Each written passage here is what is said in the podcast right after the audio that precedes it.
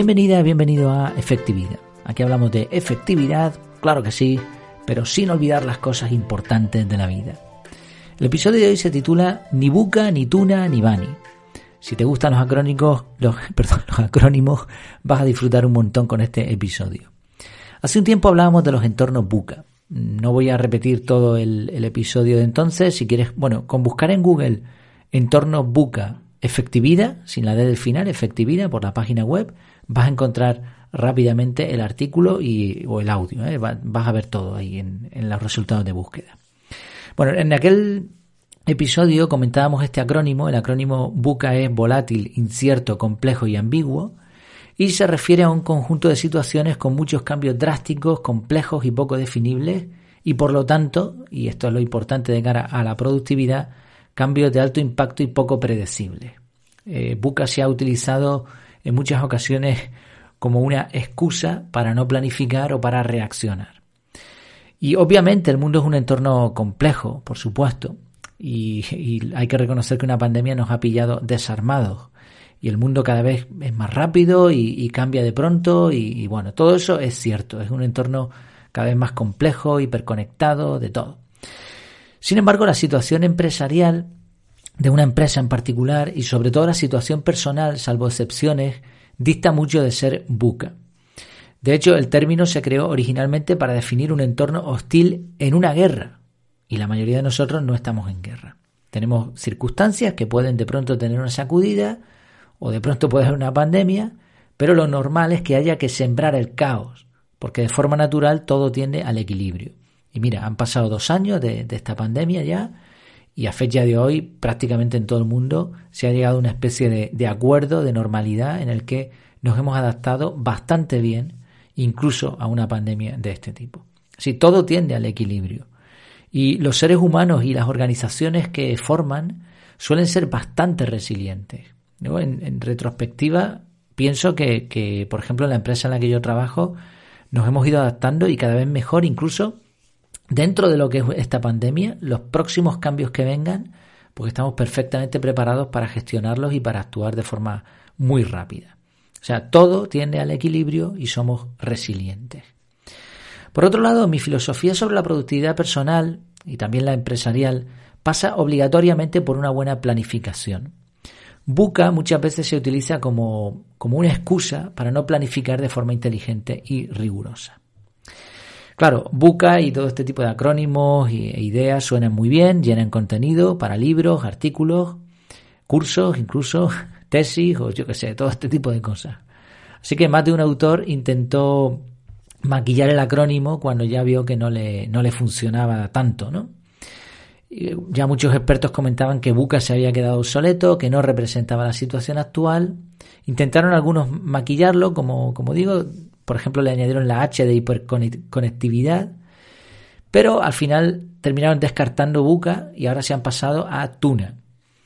Eh, la Universidad de Oxford utiliza en la rama académica de planificación de escenarios este acrónimo, pues precisamente para eso, para definir entornos posibles dentro de lo, lo que no es posible, dentro de la incertidumbre y de todo esto. El acrónimo TUNA significa turbulencia, incertidumbre, novedad y ambigüedad. Igual también la I de incertidumbre, por ejemplo, es diferente en inglés. La principal diferencia con respecto a Buca, por lo menos la que, la que yo veo después de haber estudiado un montón de artículos, es que pasamos de volatil, volatilidad a turbulencia. Por ejemplo, en la bolsa hay acciones que son muy volátiles. De pronto suben un día, bajan al día siguiente y las subidas y las bajadas son enormes, son drásticas. Sin embargo, turbulencia nos recuerda mucho más al movimiento inestable, que tiene un avión o a los remolinos que puede tener una tormenta. Este, estas turbulencias, o en el mar, ¿no? En el mar también a veces se forman remolinos. Estas turbulencias son todavía más complejas que, que algo volátil. Bajan, suben, se mueven de forma descontrolada. Esto dificulta todavía más prever un escenario y por lo tanto hace inútiles las distintas planificaciones. Esto es lo que dicen los artículos que hablan de Tuna. Yo de nuevo veo un fallo de concepto. Fíjate que la Uni de Oxford aplica este acrónimo dentro de la rama de planificación de escenarios. Planificación. Y, y, en este punto estamos de acuerdo. Hay que planificar escenarios como si estuviera jugando al ajedrez. De hecho, creo que este es un símil interesante, porque no es nuevo, el ajedrez es viejísimo. Dentro de la correcta planificación está el equilibrio de gastos. Debemos planificar pensando en lo que probablemente ocurrirá en un entorno que conocemos bien y centrarnos en esa posibilidad, pero destinando algunos recursos para estar preparados por si el escenario cambia a uno desconocido. Pero no demasiados recursos, porque como puede ocurrir de pronto, pues algo nuevo, ambiguo, incierto, turbulento, pues ¿cómo vas a planificar para eso? Entonces, no quiere decir que no planifiquemos, sino planifica para lo que ya sabes, para lo que conoces. Trabaja con eso y ten un par de plan, planes B, plan C, plan D, por si acaso, pero no destines todos tus recursos a eso. O sea, como ves, al final no se trata de no planificar, sino de seguir planificando, pero añadiendo un poco de, de previsión por si acaso. Al igual que me pasaba con Buca, eh, el problema de Tuna no está tanto en lo que describe el acrónimo, sino en usarlo de nuevo como excusa para una mala gestión. En realidad Tuna es un nivel superior del juego del Buca. Claro, como Buca y Tuna se parecen mucho y no cambiaba demasiado la comprensión sobre los escenarios actuales, muchos expertos se pasaron al Bani. Bani es, ojo aquí, Bani es quebradizo, o sea que se puede romper, ansioso, no lineal e incomprensible.